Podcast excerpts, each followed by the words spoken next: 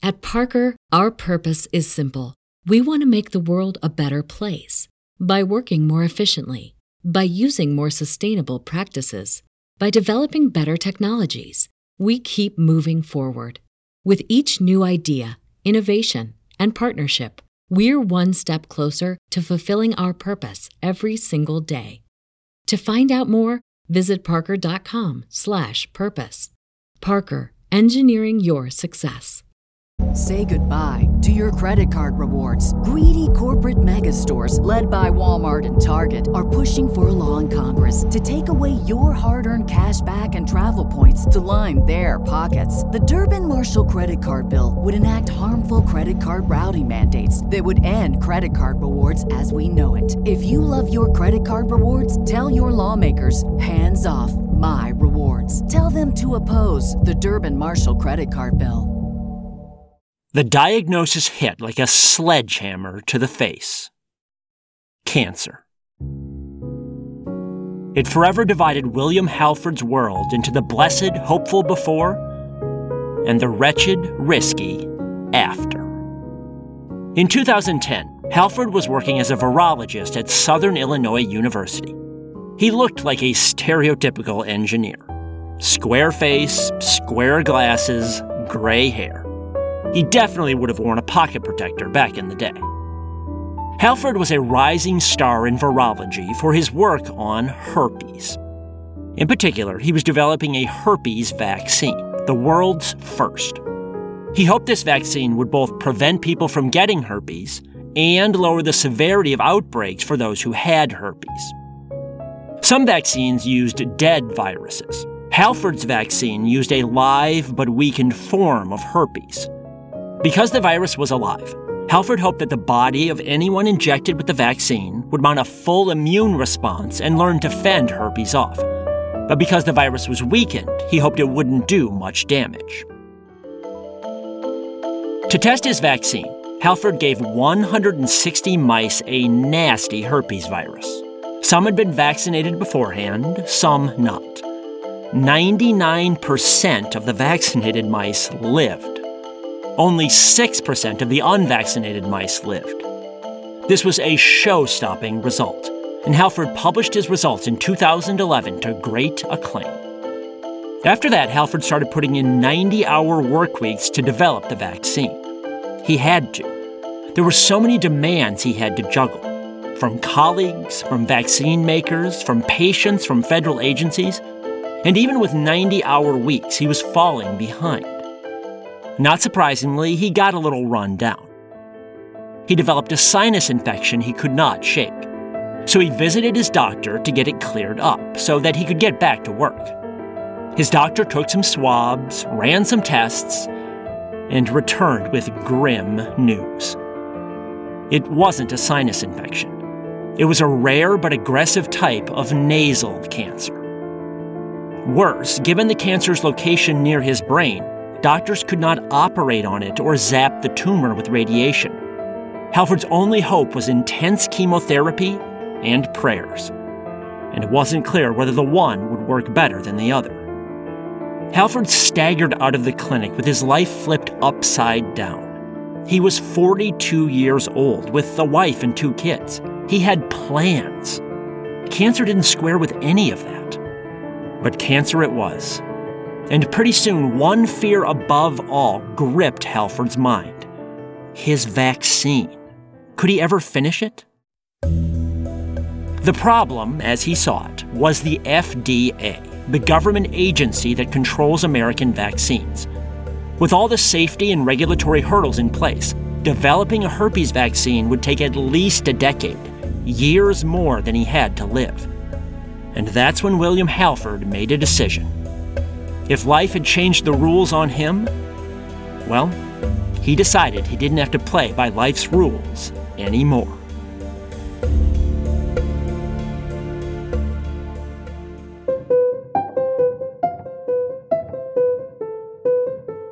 From the Science History Institute, this is Sam Kean and the Disappearing Spoon, a topsy turvy sciency history podcast where footnotes become the real story.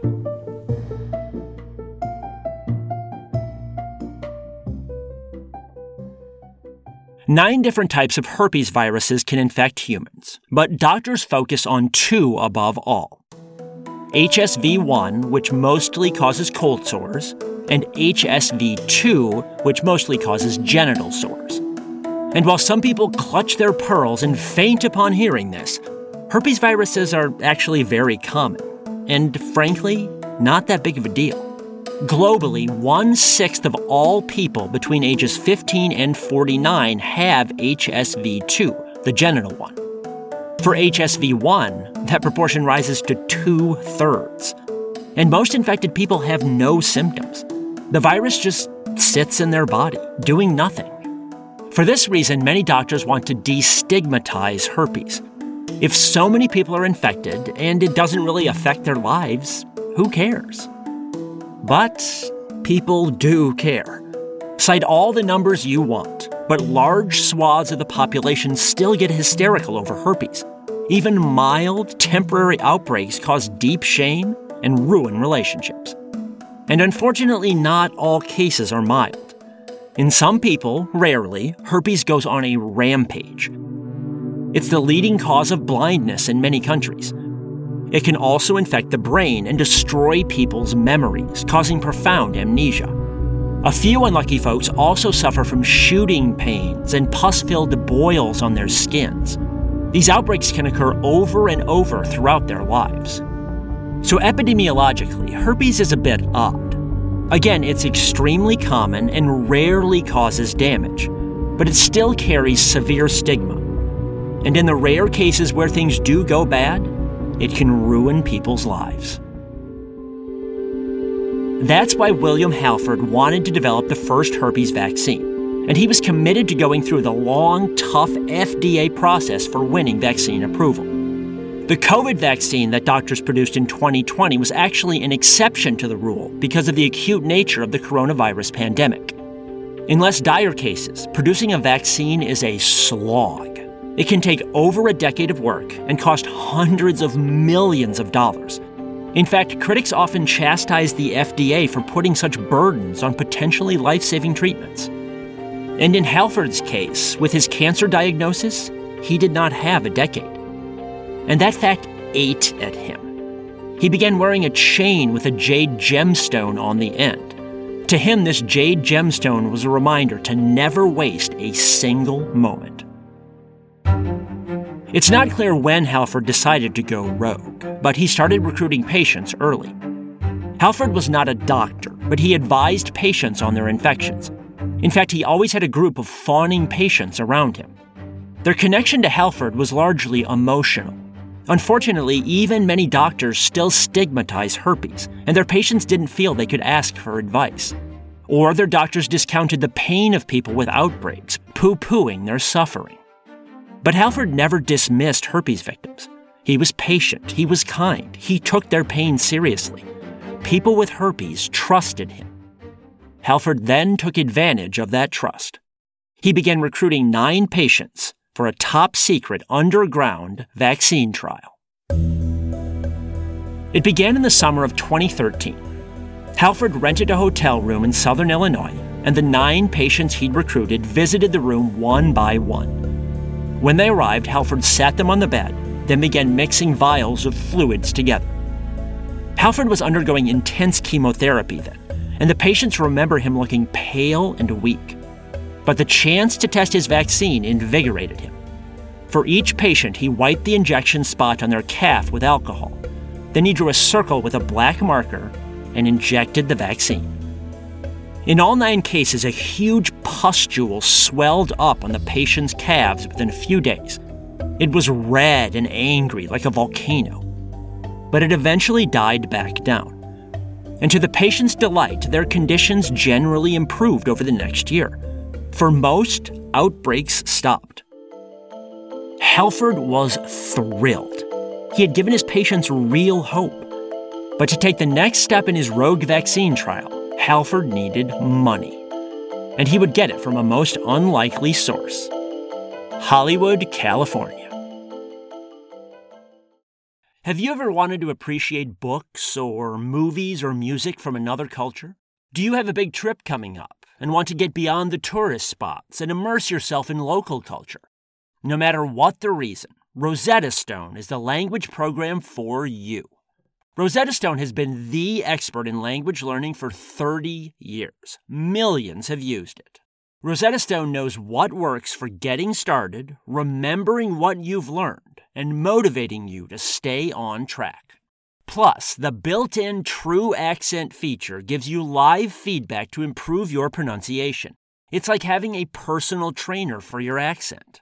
So don't put off learning that language. Start today. For a limited time, Disappearing Spoon listeners get Rosetta Stone's lifetime membership for 50% off. That's 50% off unlimited access to 25 language courses for the rest of your life. Redeem 50% off at rosettastone.com slash today. At Parker, our purpose is simple. We want to make the world a better place by working more efficiently, by using more sustainable practices, by developing better technologies. We keep moving forward. With each new idea, innovation, and partnership, we're one step closer to fulfilling our purpose every single day. To find out more, visit parker.com/purpose. Parker, engineering your success. Say goodbye to your credit card rewards. Greedy corporate mega stores, led by Walmart and Target, are pushing for a law in Congress to take away your hard earned cash back and travel points to line their pockets. The Durbin Marshall credit card bill would enact harmful credit card routing mandates that would end credit card rewards as we know it. If you love your credit card rewards, tell your lawmakers hands off my rewards. Tell them to oppose the Durbin Marshall credit card bill. A Hollywood producer, whose credits included a Martin Sheen movie, happened to hear about William Halford through online research. The producer, frankly, was paranoid about herpes. An old girlfriend of his had it, and despite having no outbreaks himself, the producer developed a terror of herpes, a phobia. The producer therefore reached out to Halford in 2015 and flew him to New York for dinner. There, he gave Halford $700,000 to found a company and fund his research. With the cash, Halford moved into phase two of his underground vaccine trial. To evade FDA scrutiny, he conducted the trial beyond the reach of the FDA in St. Kitts in the Caribbean. The $700,000 helped rent a house overlooking a gorgeous turquoise bay. Vervet monkeys chattered in the trees nearby. Halford's company flew 20 patients down for three rounds of injections over a few months. Like before, Halford drew a circle on each patient's leg and injected the vaccine, after which an ugly welt arose. In fact, while the patients were walking around St. Kitts, enjoying the sights, they would sometimes spot someone with the same gnarly welt. There would be a moment of shocked recognition, then laughter as they realized they were in the same boat. Many of the patients actually bonded over this experience, happy to finally meet someone who understood their plight and how much they suffered from herpes. Halford then nurtured this sense of community. He hosted dinner parties for patients in St. Kitts, where they feasted and drank beer. Halford's own sufferings also brought him closer to his patients.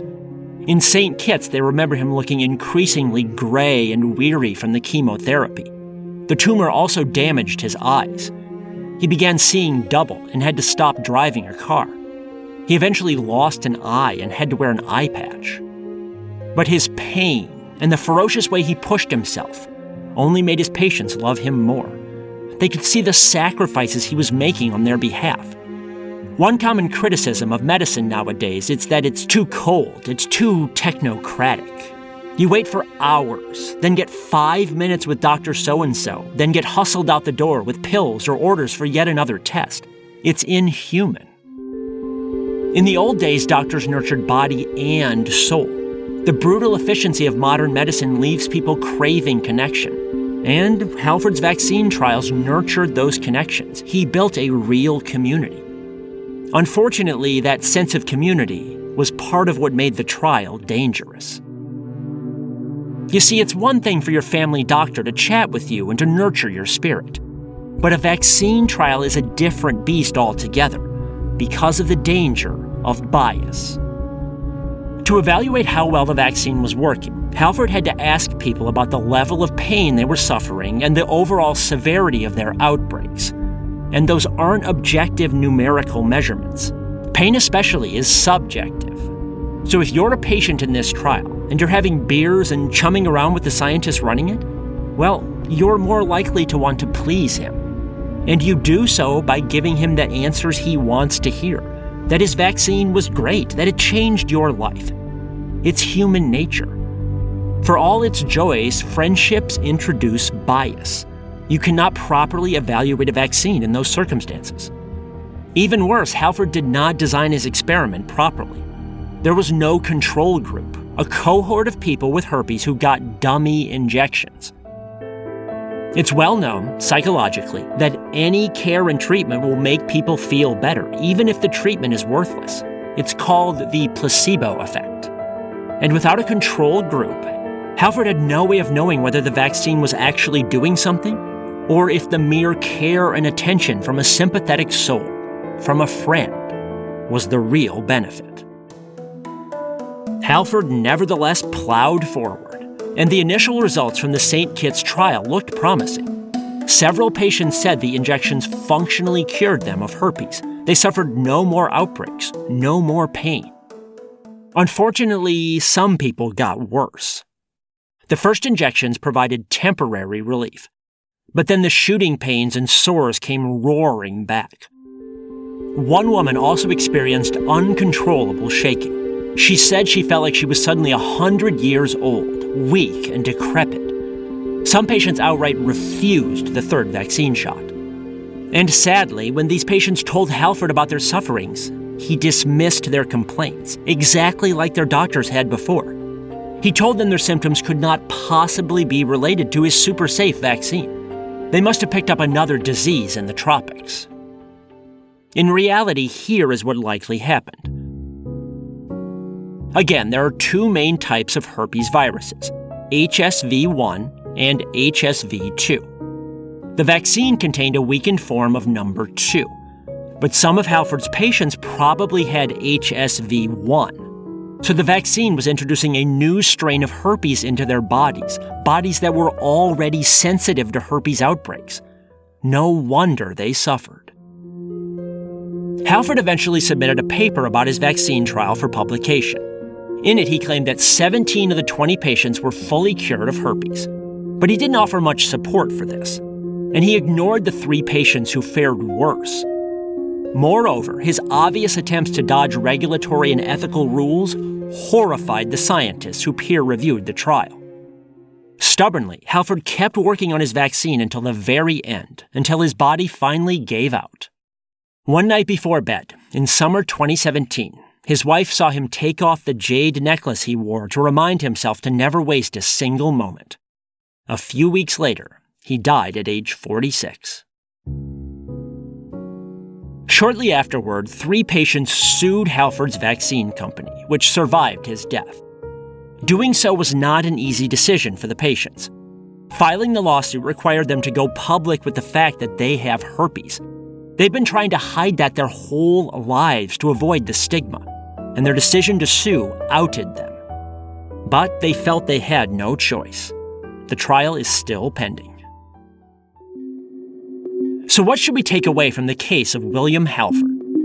Halford argued that government regulations stifle potentially life saving treatments, and many scientists would agree. Should developing a new drug or treatment really take hundreds of millions of dollars? You're all but ensuring that companies will only pursue treatments that will make them lots of money. It skews their values. Then again, just because Halford was right about one point doesn't mean he was right overall. In my book, The Ice Pick Surgeon, I dissected several cases of rogue medical scientists conducting unethical experiments on people. I also explained how safeguards like FDA oversight and institutional review boards can curb such abuses. I didn't know about Halford's story when I wrote Ice Pick Surgeon, but it is uncanny how many traits he shares with other rogue scientists. Most obvious was his tunnel vision, especially after his cancer diagnosis. From that point forward, very little mattered to Halford beyond his vaccine. His desire to test the vaccine overrode everything else in his life, even the normal medical instinct to do no harm. Beyond his tunnel vision, Halford's ego also proved destructive. By all accounts, he genuinely wanted to help people with herpes. But instead of rushing forward, he should have simply done all the work he could do in the time that he had left, then trained others to take over after he died. Halford didn't do that. He insisted that he had to see things through. He alone could do the work. And while his patients appreciated his nurturing approach, his friendship with them undermined the validity of his trial in the end. Time will tell whether Halford's vaccine will work and benefit the world at large. The company he founded still exists and is still working on his vaccine, albeit by following FDA rules this time. But even if the vaccine works, Halford ruined lives along the way. I do believe that on many levels, William Halford was a good person, but even good people need ethics. At one point in The Ice Pick Surgeon, I mentioned that, despite all the safeguards of modern research, if someone truly were determined to carry out an unethical experiment, society probably could not stop them. I didn't mean this as a prophecy, just a provocative line to get people thinking. But I have to say, this is one case where it does not feel good to be proved right.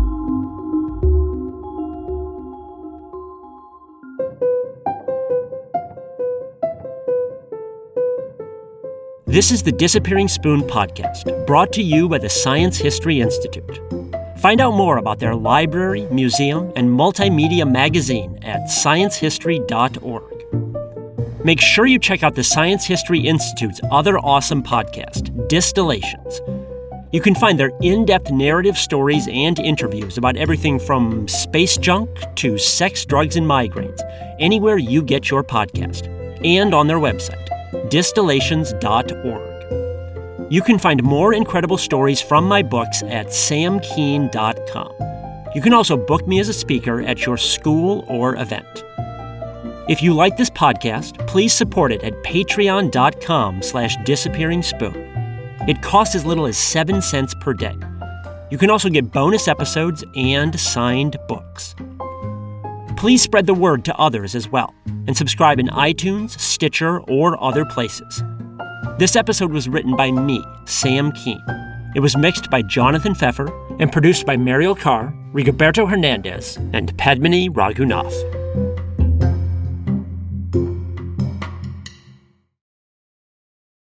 At Parker, our purpose is simple. We want to make the world a better place by working more efficiently, by using more sustainable practices, by developing better technologies. We keep moving forward with each new idea, innovation, and partnership, we're one step closer to fulfilling our purpose every single day. To find out more, visit parker.com/purpose. Parker, engineering your success. Say goodbye to your credit card rewards. Greedy corporate mega stores, led by Walmart and Target, are pushing for a law in Congress to take away your hard earned cash back and travel points to line their pockets. The Durbin Marshall credit card bill would enact harmful credit card routing mandates that would end credit card rewards as we know it. If you love your credit card rewards, tell your lawmakers hands off my rewards. Tell them to oppose the Durbin Marshall credit card bill.